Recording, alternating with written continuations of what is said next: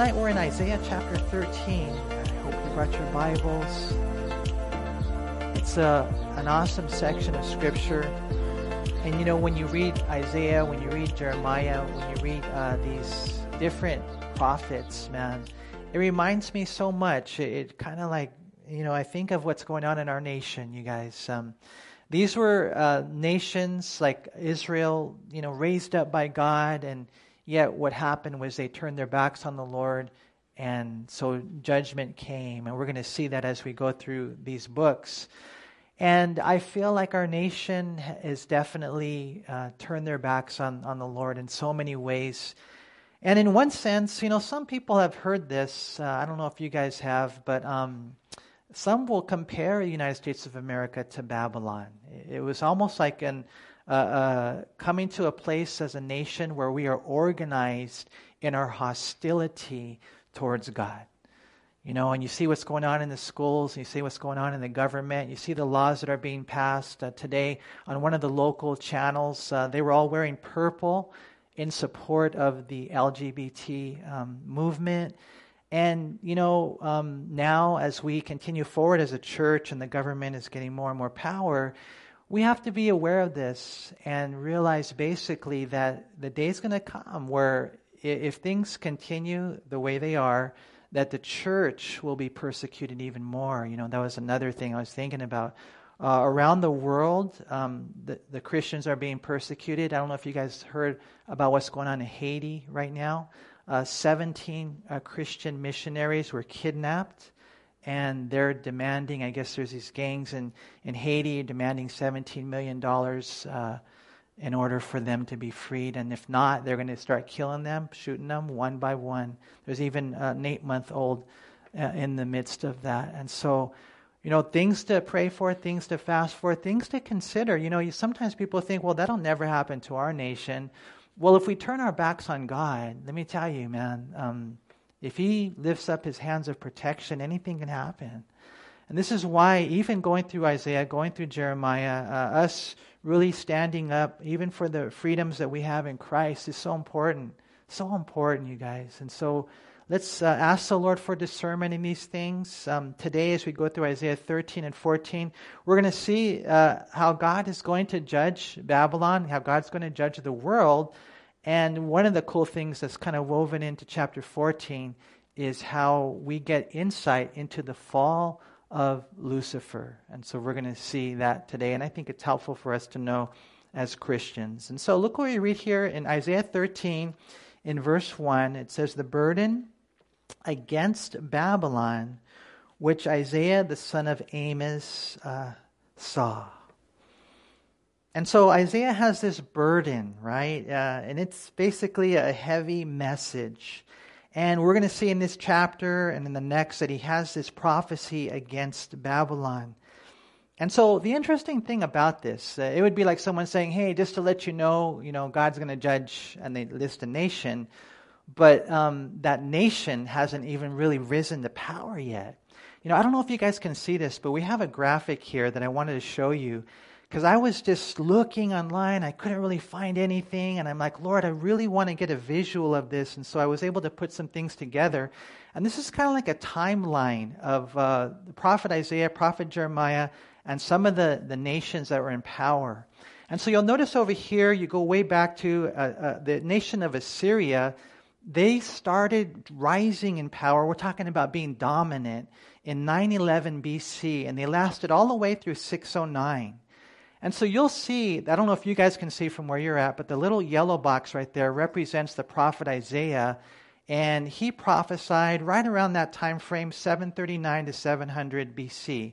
And so, as, you're reading through Isaiah, it's good to know that that was the power in those days. Now, in case you didn't know, um, Israel was conquered by the Assyrians in 722 BC.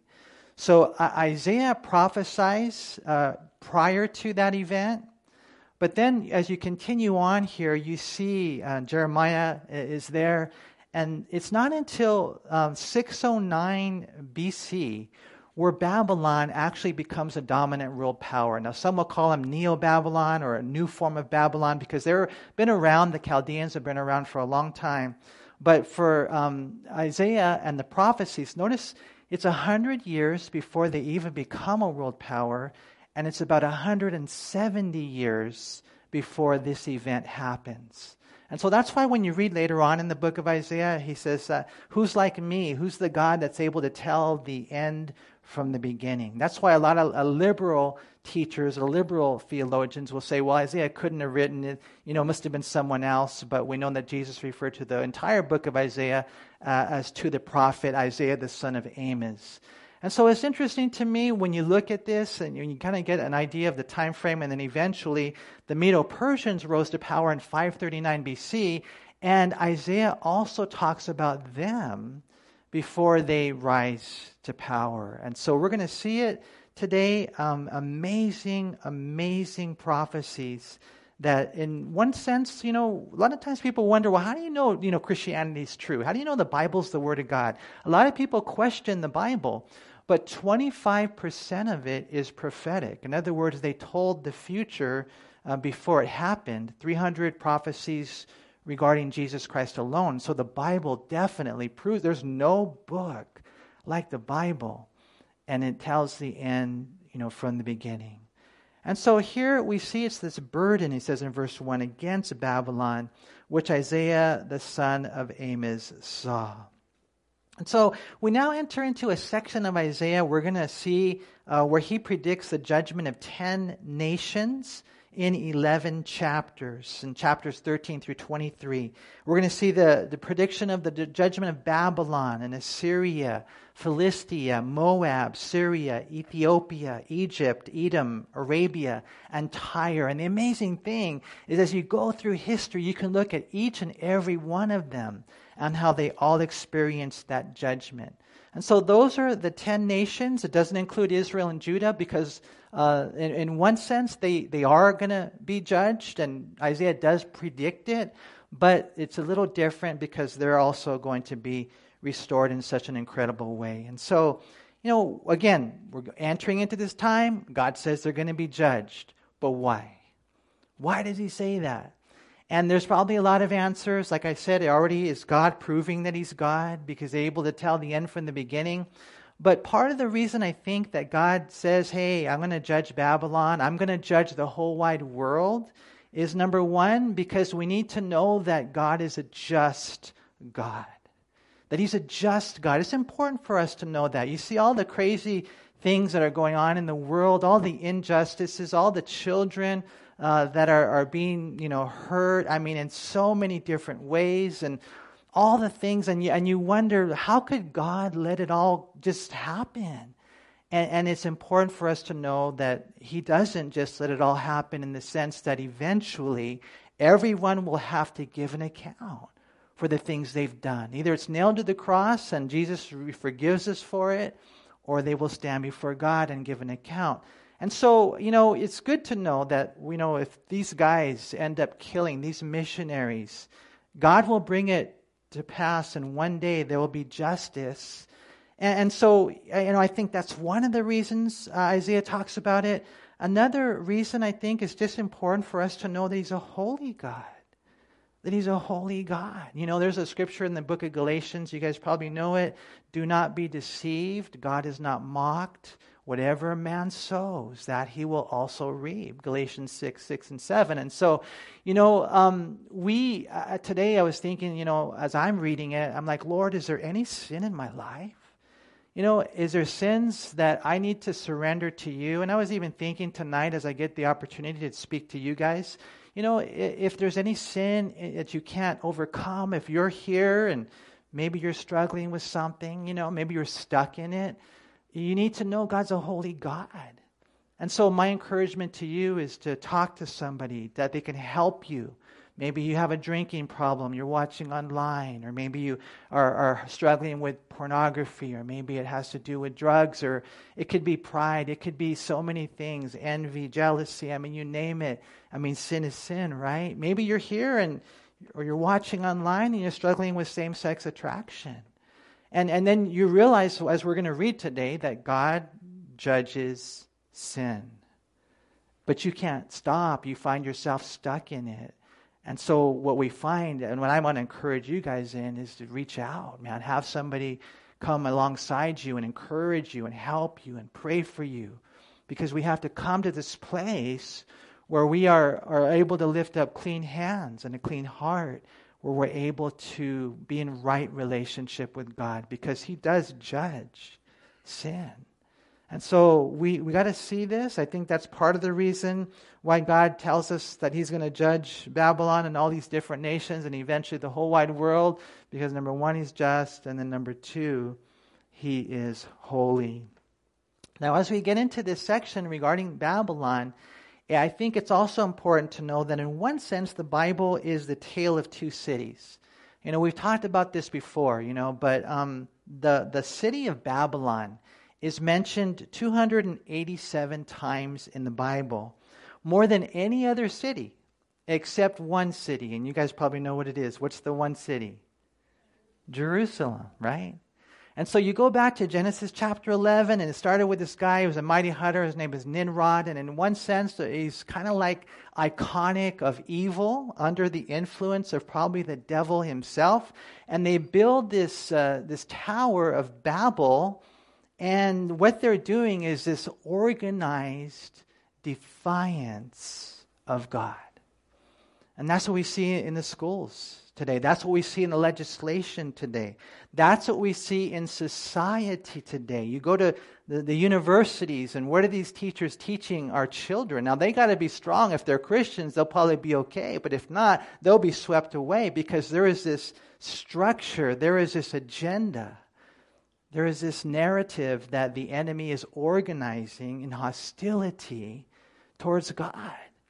And so Babylon, it, it, represents that. You know, we saw it there in Genesis 11. And so it's kind of like the tale of two cities. Um, one guy said this about Babylon. He said that Babylon was the seat of the civilization that expressed organized hostility to God. It's like the essence of evil, the embodiment of cruelty, the enemy of God's people. It's the pagan world system in opposition to God.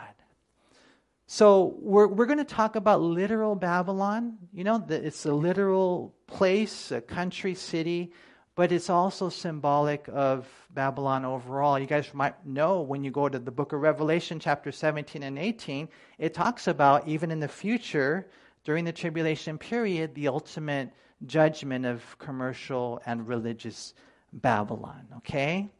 And so we see here, verse 1, the burden against Babylon, which Isaiah the son of Amos saw and he says in verse 2 Lift up a banner on the high mountain, raise your voice to them, wave your hand, that they may enter the gates of the nobles. I have commanded my sanctified ones. I have also called my mighty ones for my anger, those who rejoice in my exaltation. In other words, God here is, is wanting to make it public, and He wants everybody to know and to hear that He's gathering an army, basically, right?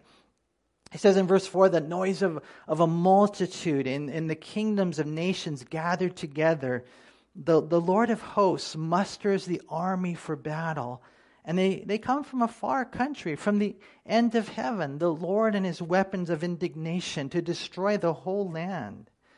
Wail, for the day of the Lord is at hand. It will come as destruction from the Almighty. And so he's talking about the judgment of literal Babylon 170 years at least before it happens.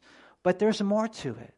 There's more to it. This is uh, the Babylon of uh, Revelation 17 and 18. This is even Chuck Smith, if you were to listen to the last study he gave on Isaiah 13 and 14. He was talking about how, do you guys remember when we uh, went in and we fought Iraq? Do you guys remember that war? There's, there's aspects of that here as well. And so when you see it, you see, you know, the day of the Lord. It's just this thing that God is getting us ready for. It refers to the time of God's judgment upon the wicked. David Guzik said, The day of the Lord is an important phrase used 26 times in the Bible it speaks not of a single day of judgment, but of the season of judgment when the Lord sets things right. And so when you're looking at this, again, literal Babylon getting conquered, but then when you see and hear the undertones as God judges the nation for its sin, we see eventually God will judge all nations. And so we have in prophecy the near fulfillment and then the ultimate fulfillment. And so we read in verse 7, it says, Therefore, all hands will be limp, every man's heart will melt, and they will be afraid. Pangs and sorrows will take hold of them. They will be in pain as a woman in childbirth. They will be amazed at one another. Their faces will be like flames, or in other words, they're going to be helpless and afraid. He says in verse 9 Behold, the day of the Lord comes, cruel, with both wrath and fierce anger, to lay the land desolate. And he will destroy its sinners from it for the stars of heaven and their constellations will not give their light. The sun will be darkened in its going forth, and the moon will not cause its light to shine. I will punish the world for its evil, and the wicked for their iniquity. I will halt the arrogance of the proud, and will lay low the haughtiness of the terrible. I will make a mortal more rare than fine gold, a man more than the golden wedge of Ophir. Therefore, I will shake the heavens, and the earth will move out of her place in the wrath of the Lord of hosts and in the day of his fierce anger. You know, it's so cool that when you're Christians, you know, you, you realize that Jesus has received the judgment on our behalf you know, and so if you haven't yet received the Lord, you know, my encouragement to you is to give your life to Jesus because he saves us from the wrath of God, you know. But but as a Christian even, I'll be honest with you, whenever I read like like things like this and see the way that God really feels about sin, it just strikes a fear into my heart. It, it really does. I don't want to mess around. You know, I don't want to do the things that, that, that men would typically do and perhaps justify. You know, where whatever guys struggle with girls, they struggle with pride. You know, they struggle with whatever money. We we struggle with lust. You know, we struggle with a lot of different things. You know, and I mean, sometimes husbands, you know, we can struggle maybe not treating our, our wife right or whatever it is. The enemy throws someone in front of you and you don't love them the way that you should, or maybe you're, you know, you're, you're distracted with things, you're not praying the way you should. There's a lot of different things that if we let our guard down, we, we won't be living the life of a Christian the way that God really wants us to. And, and I know this is talking about God destroying Babylon and destroying the ungodly and, and, and the sin but it, but it shows me what he, how he feels about it. Because sometimes I think that Christians, just, just, just casual, you know, and, and God is just saying, look at how I, how I feel about this. You know, that one day God will judge Babylon. One day God will judge the United States of America. I believe that what's going to happen is He's going to rapture us out. I think it can happen at any moment. And then He's going to judge this nation because we deserve it we deserve judgment. We see it so blatantly. You know, when you look at this right here, you even see the natural calamities. Um, they're actually supernatural cosmic disturbances. I mean, the stars, the meteors, the sun, the moon, even the earth moving, moving out of her place. Those are all ways of expressing the severity of devastation. Now, um, we don't know all the details of this. I do know when you read Revelation and you read, you know, it's prophecies like this, with all the smoke and all the fire, sometimes it makes it look like the sun is dim or the moon or the stars. But but when you look at Joel chapter 2 and you look at other places, this is eventually where we're headed. You know, and so you guys know this, huh? That one day the, the sun and the moon, they're going to split. You guys know that? One day, the stars, everything, the earth, God's going to create a new heaven and a new earth. You know, Jesus even talked about things like this. In Matthew 24, 29 through 30, it says, Immediately after the tribulation of those days, the sun will be darkened, and the moon will not give its light. The stars will fall from heaven, and the powers of the heavens will be shaken. And then the sign of the Son of Man will appear in heaven, and then all the tribes of the earth will mourn, and they will see the Son of Man coming on the clouds of heaven with power and great glory. And so, I don't know how you feel about this. I wish I could talk to each one of you and like say, hey, how do you feel about God judging the world? You know, I, I, wonder, like, I wonder, talking to some of the young people, how do you feel about, you know, God one day judging the world? And, the, and, and some of you are like, you know, we know the Bible. We know God's a holy God. We know we've sinned against Him. We know the millions of children that have been slaughtered in, in abortion. And just the way that now, you know, the, the narrative, or now they're telling you that you can't tell your children, hey, you're a boy or you're a girl. You can't even put on the birth certificate anymore. You can't refer to individuals with uh, those types of pronouns anymore. I mean, if you do, then you're bad. And, so I wonder, there might be some, even in a church, a midweek service, who say, like, you know, God's going to judge the world. I mean, isn't that mean of the Almighty? There are some people like that. But, but understand this at the same time. Not only do we deserve it, but as God judges the world, He will create a new world. He will create a new heaven and a new earth. And some say maybe He'll just radically recreate the existing one. We're not 100% sure on how that works. But eventually, there'll be a world where there's no need for the sun or lamps because the Bible says that the Lamb will be the light.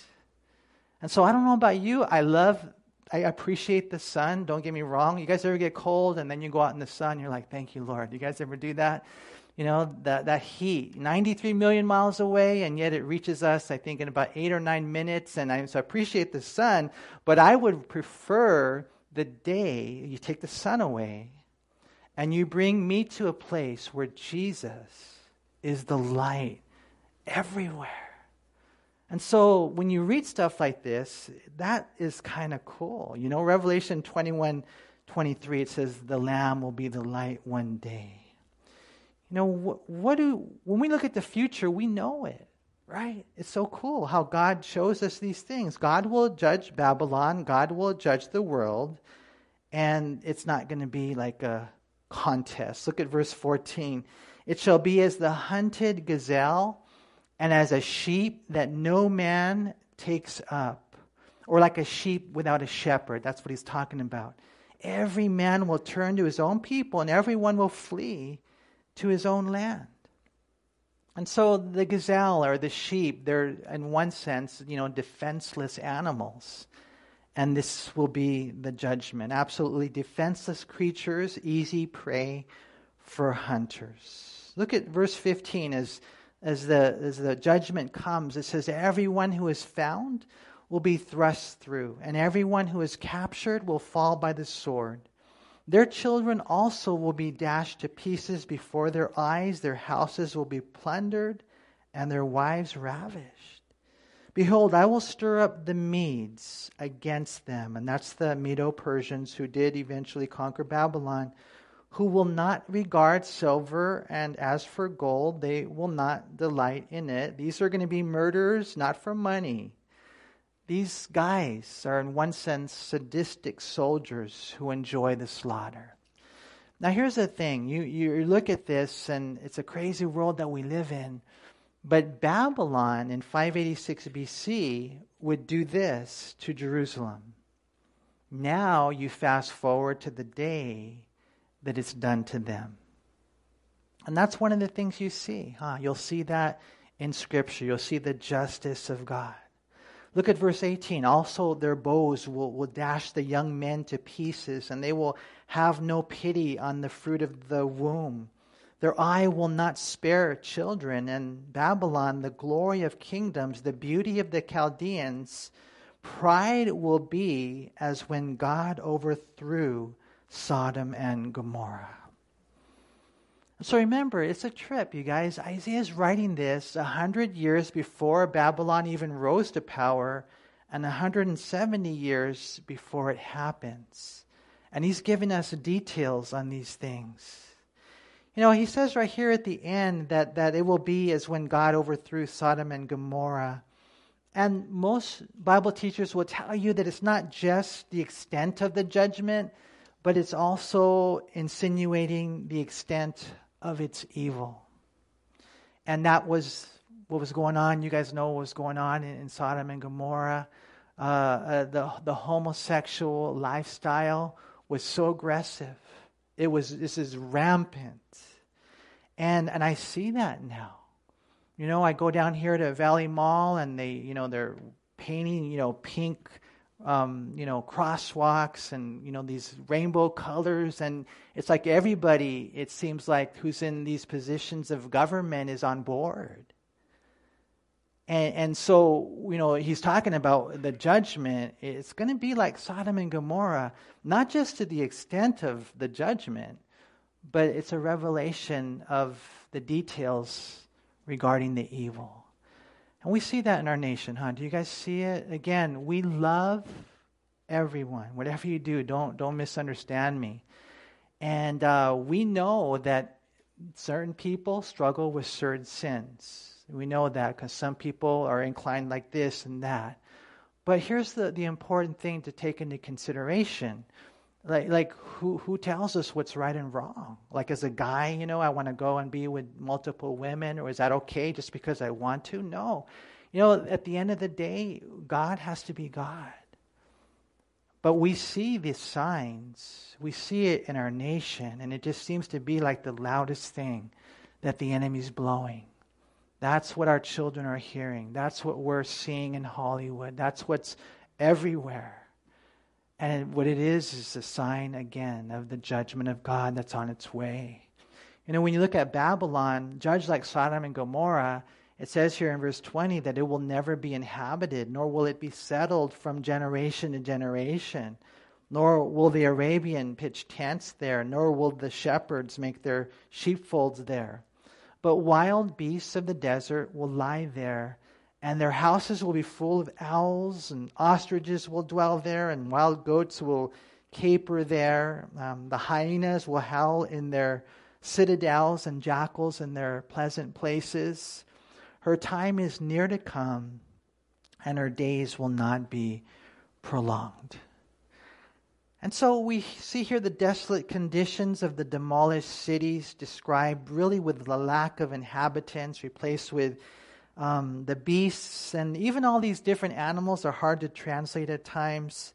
But basically, you get a visual, you get kind of like the concept of the absolute judgment. And so, when you look at Babylon's history, you'll find that they were conquered relatively easily by the Medo Persians, but then you begin to see the decline of the nation. One person said this When Cyrus conquered Babylon, he did not devastate the city. The walls were left standing until 518 BC, and general desolation did not set in until the third century BC. And Babylon gradually fell into decay. And the prophecy of Isaiah was fulfilled. Babylon became completely depopulated by the time of the Muslims' conquest in the 7th century AD, and to this day it lies deserted. Now we know Saddam Hussein tried to rebuild it, and there's a lot of questions as far as Iraq and how that all fits in, but we see that it did get devastated for a certain period of time. You know, when you look at this, uh, Warren Wiersbe said, in the defeat of Babylon, Isaiah saw a picture of the final day of the Lord when the world will taste the judgment of God. God is long suffering with sinners, but there comes a time when his judgment must fall. Isaiah's message against Babylon was fulfilled, and the city and empire are no more. And so we have that in chapter 13, but then we kind of get a little bit behind the scenes looking at Israel, looking at the enemy. Look at verse 1 of Isaiah 14. It says, For the Lord will have mercy on Jacob and will still choose Israel and settle them in their own land. The strangers will be joined with them, and they will cling to the house of Jacob. And then people will take them and bring them to their place, and the house of Israel will possess them for servants and maids in the land of the Lord. They will take them captive, whose captives they were, and rule over their oppressors. And so you know, like I said earlier, you guys, when you study the history of Israel, you'll find that Babylon uh, besieged uh, Jerusalem three times, the final time in 586 BC, and they starved him to death, and then they conquered the city, and it was just uh, millions uh, died uh, due to that siege. And so um, when Isaiah is talking about now Babylon being conquered, it's interesting because there in verse 1, he, says, For the Lord will have, have mercy on Jacob. You know, it wasn't until the Medo Persians came into the picture that Israel was allowed to return to the land. And so it's an interesting thing when you look at it.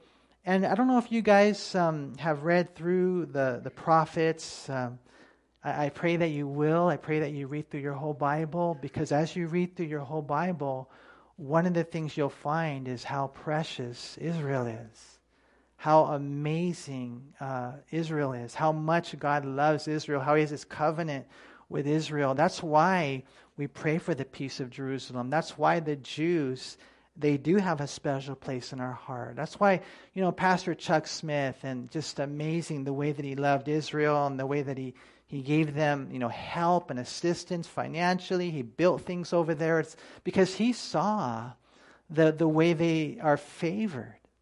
You know, and all these other nations, not that God doesn't love them, but because of the fact that they aren't his covenant people and they didn't express faith in him whatsoever, you know, God judges Babylon and Edom and Moab and Assyria and all these nations. But Israel, they get disciplined, but they always get restored. And that's what you see when you read through the scriptures. Though they be punished and disciplined and scattered throughout the world, God has mercy on Jacob and he still chooses Israel. And isn't it interesting? You'll see that a lot when you read the Bible, how God uses both names. Again, verse 1 For the Lord will have mercy on Jacob and will still choose Israel. And he's going to settle them in their own land. And so, um, I don't know why God does that. You would figure once He changes the name, He would use the new name or whatever. But I, I think if we read just a little bit into it, we find that um, this nation that has been chosen by God, they have their, you know, their good days and their bad days, huh? Just like some of you guys, right? You maybe you have a bad day or or a good day, and you know you're still His child. There's a days where God, in one sense, will say, Hey, you're being a Jacob today, which I don't want to say anything about it. It's a great name. Jacob's a great name, but it literally means, you know, heel catcher, conniver, manipulator. Um, you know, that's me a, mo- a lot of times, man, where I mess up. I mess up. But then there's those times where I do get victory. Israel. And I'm, God will call me Israel. I'm governed by God, you know, and, uh, he, the Lord here, he's just saying, you know, this nation, you guys will see it, is amazing. Now, you have to be blind. You have to be blind and like you have to have a heart of concrete, so hard, not to see the sign of Israel. How in 1948 they became a nation again. How in 1967 they regained Jerusalem again. That's a sign for the whole world to see. And this is kind of what we're, we're reading right here. You know, Babylon's going to get judged, and God's going to have mercy on Jacob, settle them in their own land. And it says right here that the strangers will be joined with them and they will cling to the house of Jacob. And there's different views on that. Some people believe that it means that the Gentiles, you know, they enter into the covenant and they get saved, and that's probably part of it. But then it says, Then the people will take them and bring them to their place, and the house of Israel will possess them for servants and maids in the land of the Lord. And so, again, maybe because of the fact that Israel becomes successful and they have employees, others believe it has something to do with what's going to happen during the millennial kingdom. And we're going to see, you know, that Israel is raised up again. And so, amazing thing Though they be punished, God still chooses and uses Israel. You know, we see in Isaiah 60, verse 10, there's a cool verse there. It says, For in my wrath I struck you, but in my favor I have had mercy on you. And so God still chooses Israel. It's an amazing thing. You know, when you look at this, look at verse 3 it shall come to pass in the day the Lord gives you rest from your sorrow and from your fear and the hard bondage in which you are made to serve. And in my Bible, I underlined that whole verse. It's so beautiful. That you will take up this proverb against the king of Babylon and say, How the oppressor has ceased. The golden city has ceased. The Lord has broken the staff of the wicked, the scepter of the rulers. He who struck the people in wrath with a continual stroke. And that is talking about just endless blows of rage. That was the king of the Bab- of king of Babylon. That's the enemy. That's how the enemy comes against us. And I don't know if you guys ever experience it, but man, the lies just they keep coming. Or whatever it might be, the trials, the difficulties. You know, probably we're going to experience it until we're home in heaven. It's not until then. I mean, when we get saved, we get an aspect of rest. You know, come to me, all you are weary and are heavy laden, Jesus said, and I will give you rest. When you give your life to Christ, there's this rest. But but one day, you know, there'll be no more enemies. And that's something that we look forward to. And what we find right here is, you know, God is just saying this this oppressor has ceased. What a day that will be. It says in verse 5 He who ruled the nations in anger is persecuted. Verse 6, I'm sorry, and no one hinders. The whole earth is at rest and quiet. They break forth into singing. Indeed, the cypress trees rejoice over you, and the cedars of Lebanon, saying, Since you were cut down, no woodsman has come up against us. And again, when Babylon was defeated, uh, it made a difference even with the trees because Babylon was cutting them all down and building and, and stuff like that. And so he says there in verse 9 Hell from beneath is excited about you. To meet you at your coming, it stirs up the dead for you, all the chief ones of the earth. It has raised up from their thrones all the kings of the nations. They all shall speak and say to you, Have you also become as weak as we? Have you become like us? Your pomp is brought down to Sheol, and the sound of your stringed instruments, the maggot, is spread under you, and your worms cover you. So imagine, you guys, for a moment, if I could just say this what it's going to be like when you go to heaven. If you can imagine just for a second and how glorious that'll be, right? But imagine what it will be like for those who re- reject Jesus when they go to hell. Imagine what it was like when Adolf Hitler died and went to hell. See, there's degrees of reward in heaven, and there's degrees of punishment in hell. Now, when the king of Babylon goes there, I mean, some say it's Nebuchadnezzar. We're not 100% sure exactly who this is in reference to. But when this king entered into hell, I mean, hell was ready. And I mean, it was just kind of like stirred everything up. Look who's coming. But it also is in reference to the day that the devil is cast into that place. Imagine that. And so, you know, uh, degrading, disgusting, and the damnable. This is uh, things that we see, but then again, like I mentioned earlier, the undertones, they give to us the root of this rebellion. Because look at verse 12. He says, How you are fallen from heaven. From where? From heaven. O Lucifer, son of the morning, how you are cut down to the ground, you who weaken the nations. For you have said in your heart, I will ascend into heaven. I will exalt my throne above the stars of God. I will also sit on the mount of the congregation on the farthest sides of the north. I will ascend above the heights of the clouds. I will be like the Most High. Now, there are some who say, oh, it's just talking about the king of Babylon, and, and you know, that's fine, you know. But um, most of the teachers that I, I, I you know, I, I, listen to, and, and as I read it, I, I think it's clearly in reference to the fall of, of the devil. You know, you read Isaiah 14, you read Ezekiel 28. Those are the two main portions of the Old Testament that speak of the fall of Lucifer. Where did he come from? What was he in the beginning? And what we find when we read the Bible is that at, one time he was this great um, angel, a, a, cherub. You know, you, you hear it kind of peels back the curtain as to the origin and fall of Lucifer. We now identify him as Satan or the devil or the adversary. At one time, he was this brilliant, beautiful angel. As a matter of fact, his name here means day star. And so, in one sense, he was so bright you could see him even during the day. I mean, just beautiful when you read Ezekiel 28. You know, when you read Revelation 12 and verse 4 and Revelation 12 and verse 9, what you find is when the devil fell, he drew a third of the angels with him. Now, now you might wonder, well, why did the, the devil fall? Why did he, you know, oppose Almighty God?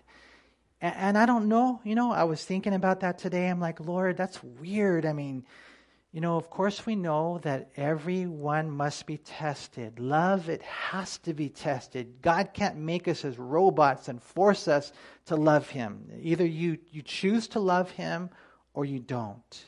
And so even the angels apparently had that option.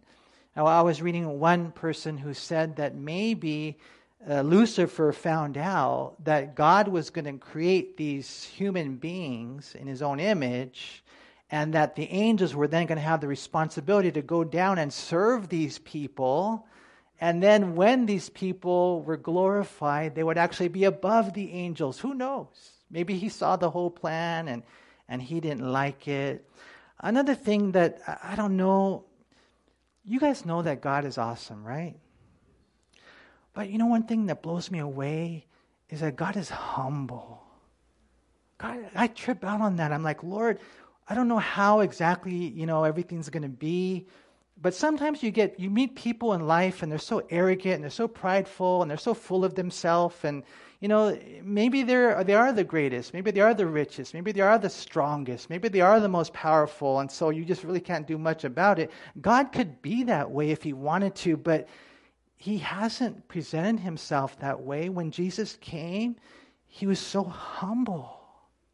And so maybe the devil, like, kind of like misconstrued that, and he thought, you know what, I could take this guy.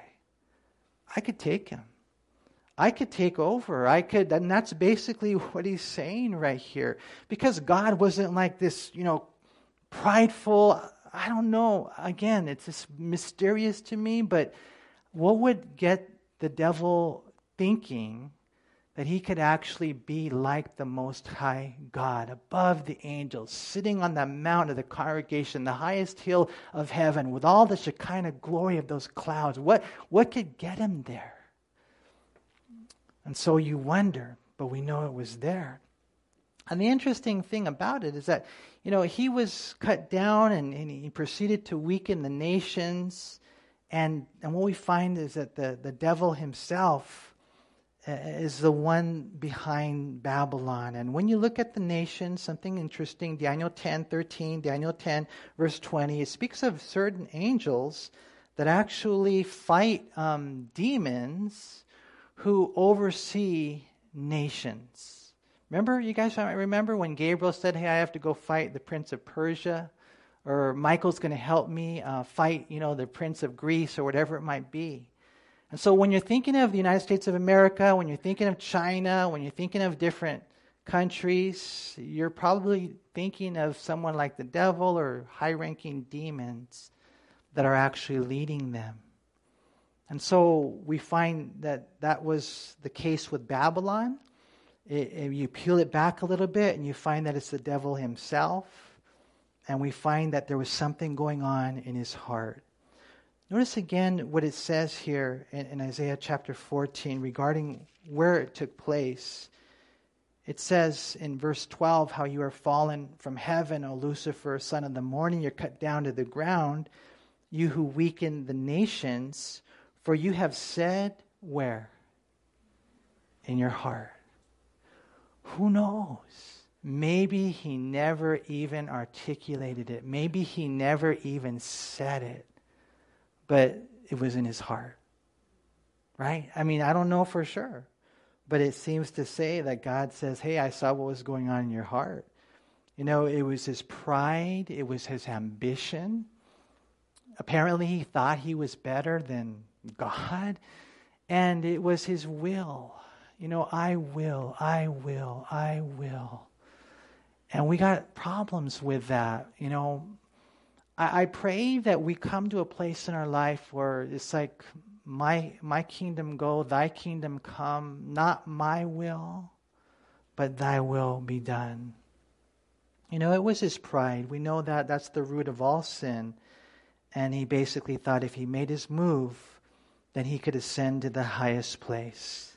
It was the same lie he told and sold Eve in the Garden of Eden, right? If you just take this, you can be like God. Uh, interesting thing, some people wonder, like, when did this happen? When did the devil fall? Well, if you go back to Genesis chapter 1, it's interesting. It says in verse 1 that in the beginning God created the heavens and the earth.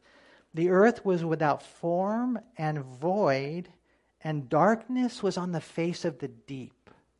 Now that sounds kind of weird. God just made everything, and as we go on, you know, through the book of Genesis and the creation account, everything was good. But here it seems to something seems to happen right here. As God created the heavens and the earth, somehow the earth was without form and void and darkness. So a lot of people believe that's when the devil fell. You know, for us today, um, I think it is important for us to know who we're dealing with.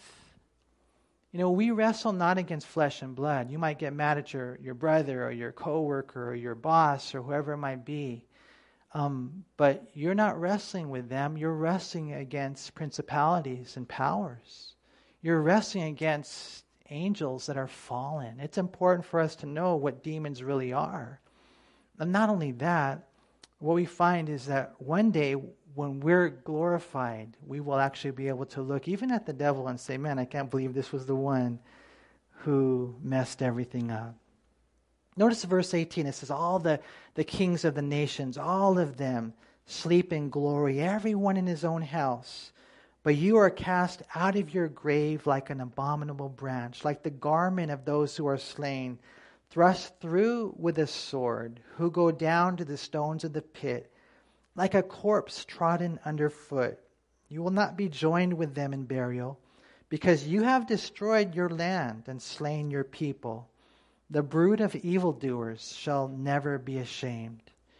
Prepare slaughter for his children because of the iniquity of their fathers, lest they rise up and possess the land and fill the face of the world with cities. For I will rise up against them, says the Lord of hosts and cut off from Babylon the name and remnant and offspring and posterity, says the Lord.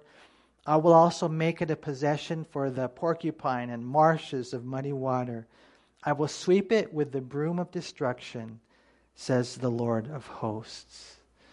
And so, God giving us that understanding, giving to Isaiah 170 years before it happens, what would take place there in Babylon and what was behind Babylon, that it was the devil himself.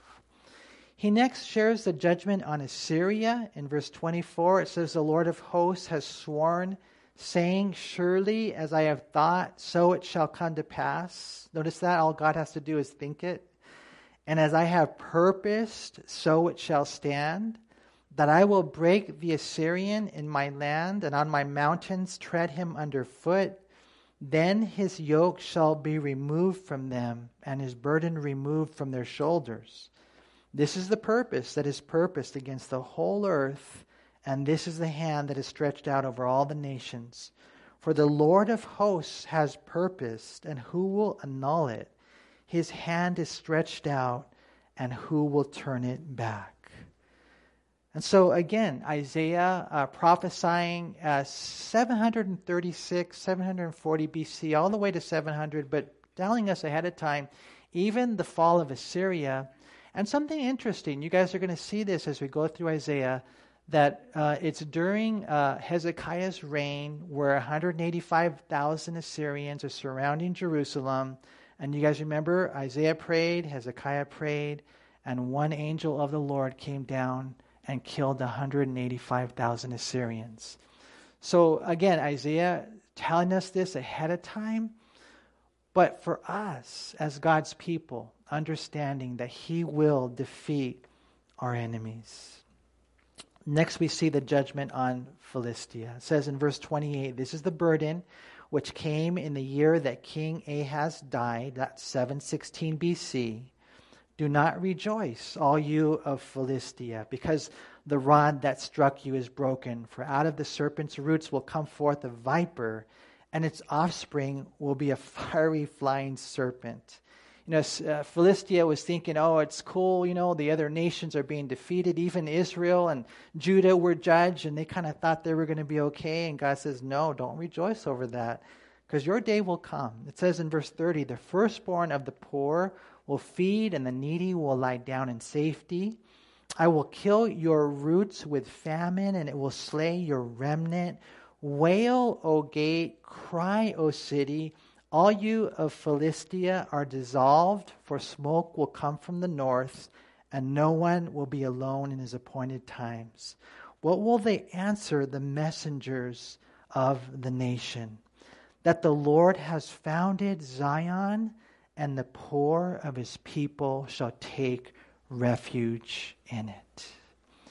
And so, if you read your Bible, you guys know this Babylon, right? They're Genesis 11, the epitome of evil, our enemy. And then you have Assyria, and they were so cruel. They were the ones that conquered the northern kingdom of Israel. And then when you think of the Philistines, if you read your Bible, this is what you find out about the Philistines. They were the constant enemies of Israel. And not only that, when David was in power, when David was rising up, who was his, his most formidable foe? It was the Philistines, and it was Goliath. And in the end, right here, what Isaiah is saying is Israel, I know you're going to go through hard times. I know you're, you're actually going to even be punished by me and disciplined, but I'm not done with you. I will, in one sense, I feel like God is saying to us tonight, I will defeat all of your enemies, every single one of them.